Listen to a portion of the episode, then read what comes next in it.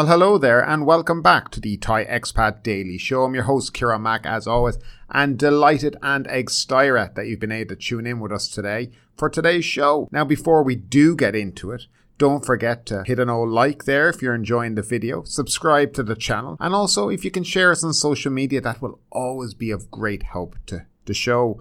Also, we're available on a multitude of podcast players now, so link down below in the description and you can see where it's available. And finally, if you do want to support the show, if you get some kind of value out of the show, you can always uh, make a donation through the Buy Me a Coffee uh, link, which is also down below in the description. But getting into today's show, we have four stories that we're going to bring to you. And the first one is in relation to China backs the grey business crackdown. The Chinese embassy in Bangkok said it will support the Thai government's effort to deal with Chinese citizens who are involved in illegal activities here in the kingdom. China has always required its citizens and companies to strictly abide by the laws and customs of the countries where they reside and actively give back to local communities, said the embassy. It's pretty interesting, considering some of the things I've read recently about some of these very strange offices that have opened up in other cities where they're trying to track down their own citizens. So, hmm, the law. We support the Thai side in dealing with the suspected illegal activities of some individual Chinese citizens in Thailand in accordance with the law, it said. The law enforcement agencies of China and Thailand have cooperated closely in combating cross border crime such as online gambling and fraud. It should be made clear that these suspected illegal acts are only committed by a small number of individuals and by no means represent all Chinese citizens and enterprises in Thailand. The police and interior ministry have been cracking down on illegal associations that are suspected to be the fronts for illicit Chinese businesses nationwide after a whistleblower brought them to the public's attention. Former massage parlor tycoon and politician Chuvit Kamasavisit has been urging the police to take action against Chinese gangs and illegal associations in the country, supplying investigators with evidence to back his claims. One of the first major grey business operations exposed Mr. Chuvit was said to be headed by Chinese Chayanat Tuho Kornchananat, a Chinese national who also holds Thai citizenship. Mr. Chayanat has been in custody since November 23rd when he turned himself over to Deputy National Police Chief General Surachat Hakparn. He was wanted for colluding in the illicit drug trade and illegally possessing a psychotropic substance with the intent to sell. Meanwhile, Mr. Chuvit yesterday appeared at the Metropolitan Police Bureau after learning Santana Prananarat, an ex-policeman, was about to petition the MPD police chief to speed up investigations into drug abuse and other violations at Mr. Chuvit's hotel. A confrontation broke out when they met. Earlier, they had a war of words inside Mr. Chuvit's hotel and Tonglor police station bit of an old strange story. Um, it's been well known at this stage that there's been quite a lot of illegal Chinese activities going on here in Thailand that have pretty much been given the green light, in my opinion, by some people here. It, it's hard to believe that all these businesses and this illegal activity could be getting could be getting away with things and be doing what they're doing without help from somebody up above. So I think that is the bottom line. We've seen already that immigration officers in relation to illegal visas being given to Chinese have been arrested and are being dealt with. So yes, this is, I mean, I think ingrained into the Thai governmental system at the moment and it, and it needs to be rooted out. Now there's uh, this guy. He's a, a, massage former massage parlor tycoon, and he's also a politician, uh, Mr. Chuvit. He basically has been I mean, just dishing the dirt for months on all these guys, and then including the Thai police and government. And he seems to has have a treasure trove of documents and evidence pointed to all kinds of corruption within this country. Uh, it's it's hard to believe he's been able to continue for so long without somebody paying him a visit. But uh, yeah, he's kept going, and uh, he seems to be immune from pretty much anything. But Nevertheless, that is the story in relation to that. And we're going to move on and keeping on the theme of Chinese. Higher airfares hobble the Chinese market revival. The average airfare for flights connecting key cities in China and Thailand remains 1.5 times higher than pre pandemic levels, while for second tier cities, fares have surged 200%, which means low price tours cannot return, according to the Tourism Authority of Thailand. The TAT governor, Yuthasak Supasorn, said even though average airfares have decreased from last year, prices for March and April for Chinese cities are still higher than before the pandemic. He said flights bound for key cities in the mainland are 1.5 times higher, such as 17 to 24,500 baht for Shanghai and 20 to 24,000 baht for Chengdu and 14 to 15,000 baht for Guangzhou. Ticket prices for March and April have doubled for secondary cities without direct flights as the reopening only began this year, said Mr. Yuthasak, with the flow of passengers still weak in the first two months. In February, the number of seats from eastern China, such as Shanghai, uh, Jingzhen, uh, Hebei, tallied 17,308 per week, with more than 10 airlines operating flights to Bangkok, Phuket, and Chiang Mai. Of that number, Shanghai secured the largest capacity at 10,000 seats. The average spending per Chinese traveller increased as the more expensive travel costs prompted them to consider longer stays of 5 to 10 days, according to the Dragon Trail research. They prefer to travel with a small group of family members or friends and seek new experiences rather than use group tours. The average spending per person soared to 60 to 150,000 baht per trip. Now that's a huge gap, isn't it? Increasing from an average of 50 to 54,000 prior to the pandemic, according to Dragon Trail research. Mr. Yuthasak said it'll be difficult for tour operators to offer lower cost tours because of the operating costs, as Chinese tourists' preference have shifted from mass tours to individual trips or tailor made tours. Low cost tours might prove unpopular, he said. Mr. Yuthasak said that this structure of post pandemic Chinese travel will see individual trips dominate the market, outpacing mass tour groups, which have yet to resume. The Tourism Authority of Thailand last week held a roadshow in three cities Shanghai, Chengdu, and Guangzhou. The agency expects to generate at least 900 million baht from businesses matching between 61 tourism operators from Thailand and 302 travel agents in China. I mean, this isn't really a strange phenomenon. The airfares have increased. I mean, it was pretty much the same when Europe started to fly back to Thailand. There wasn't a huge amount of flights, which obviously then, if there was some kind of demand, pushed up the flight prices. Airlines weren't in too much of a hurry to either to you know, increase the amount of flights as well because they were getting this higher airfare anyway. And still, even at that, the price of flights to Thailand from Europe have are still considerably a lot higher than before pan- the pandemic. So the idea that they thought the prices would be remain the same is a little naive in my opinion. It's obviously that the Tourism Authority of Thailand have not really been doing as much research as they should be in relation to this. Chinese were allowed to start traveling as of January 8th. We're all now now it's March 4th. So it's been 2 months, but I mean, people weren't ready. There's a, a bit of a backlog I, I read in in, pre, in in getting your passport because a lot of passports had expired and they weren't issuing new ones, so people couldn't fly from China.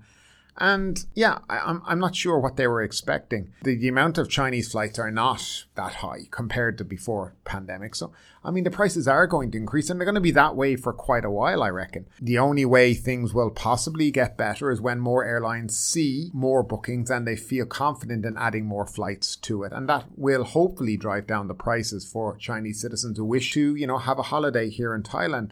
The low budget tours, I'm not the biggest fan of them. I think they they have a place in the um, Thai tourism industry, but they do tend to take over tourist destinations. Then I think that's not a good idea, and it turns a lot of other people off from going to that destination. But nevertheless, I think the Chinese market's going to be slow. I think I've been reading that Pattaya also doesn't see anything happening until the end of this year with Chinese, so it, it's going to be a long road. I mean, they were really looking at getting this Chinese market. And this was going to be like the real boost to the tourism industry. But it looks like they haven't done the research and it looks like we're not going to see the real surge that they thought would be coming. Now, another story that we're looking at.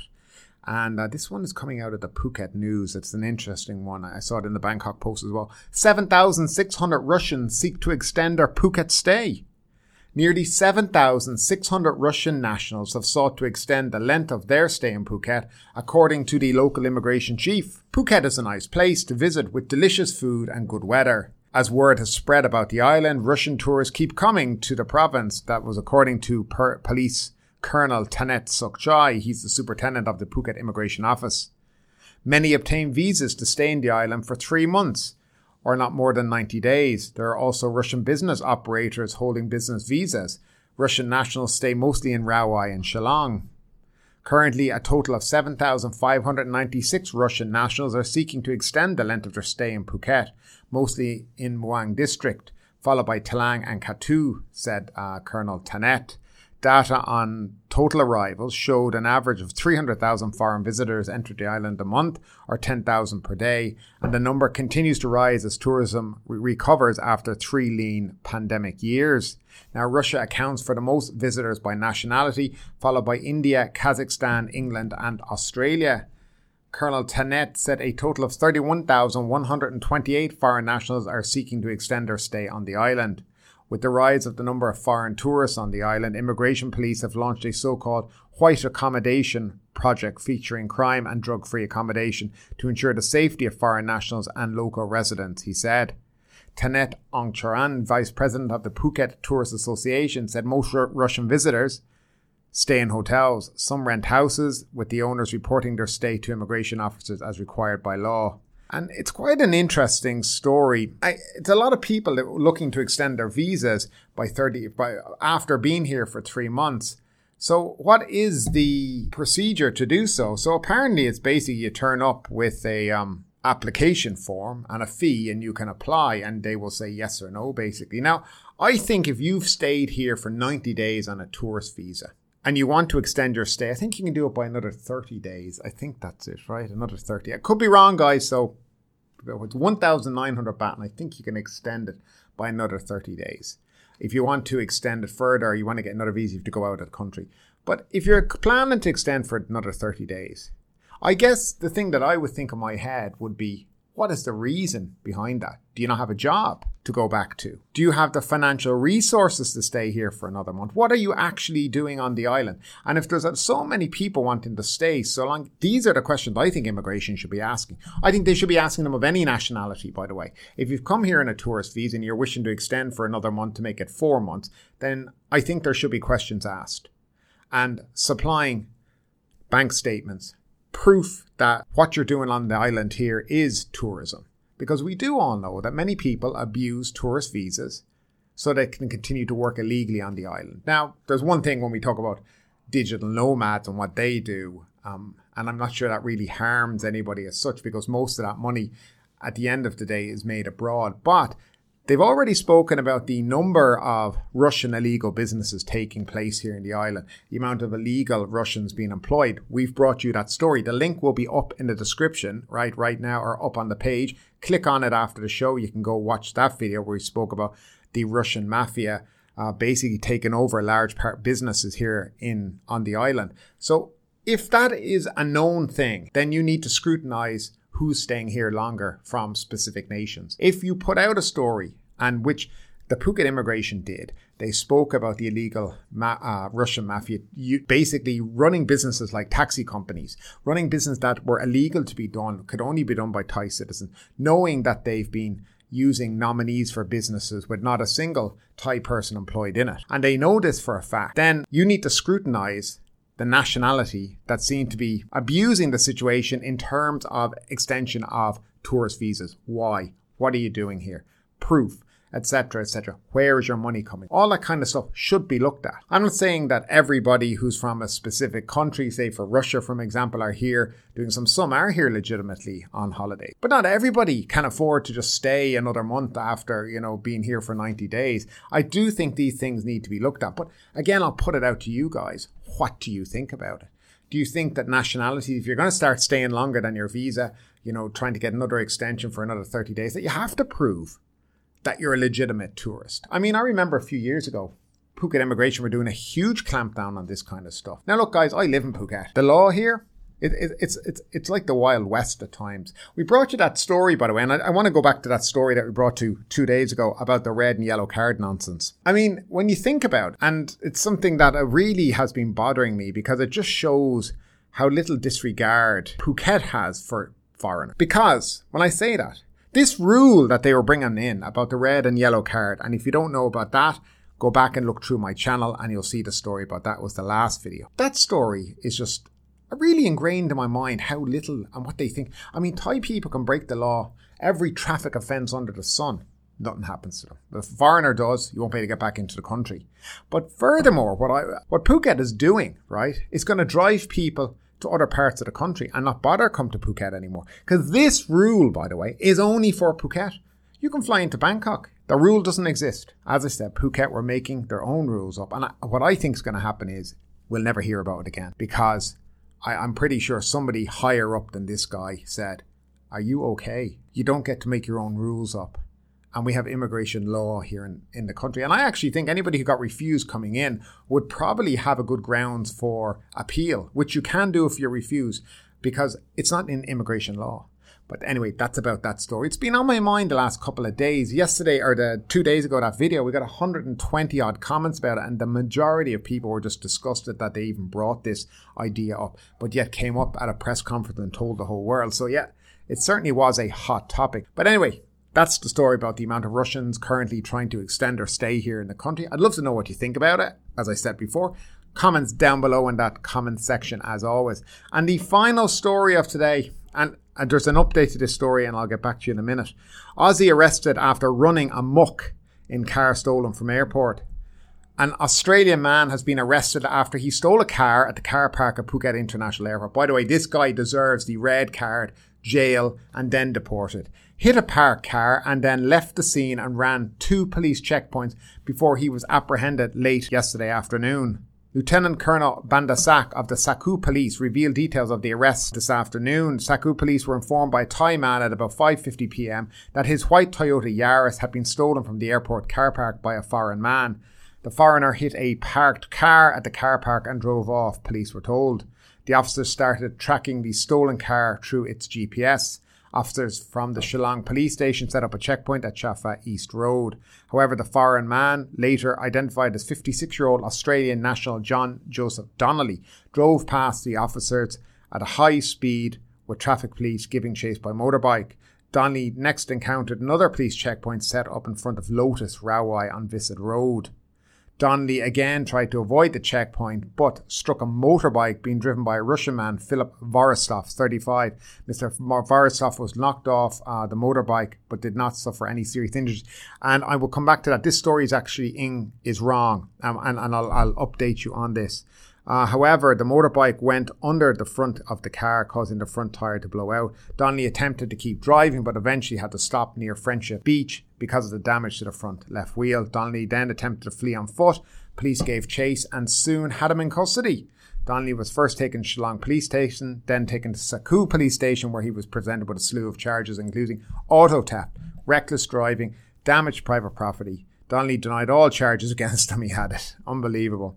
Donnelly already had a criminal record for theft committed on Phuket Town. This guy now is maybe one of the ones that should be deported. Donnelly also is known to be uh, on medication for a mental disorder. And uh, just to update you on this, uh, about the, the Russian gentleman who was hit on his motorbike, actually, he's in urgent need. That, that the story was wrong originally. So, Mr. Vorostov, he suffered serious injuries to one of his legs. He was rushed to Vachira Hospital in Phuket Town.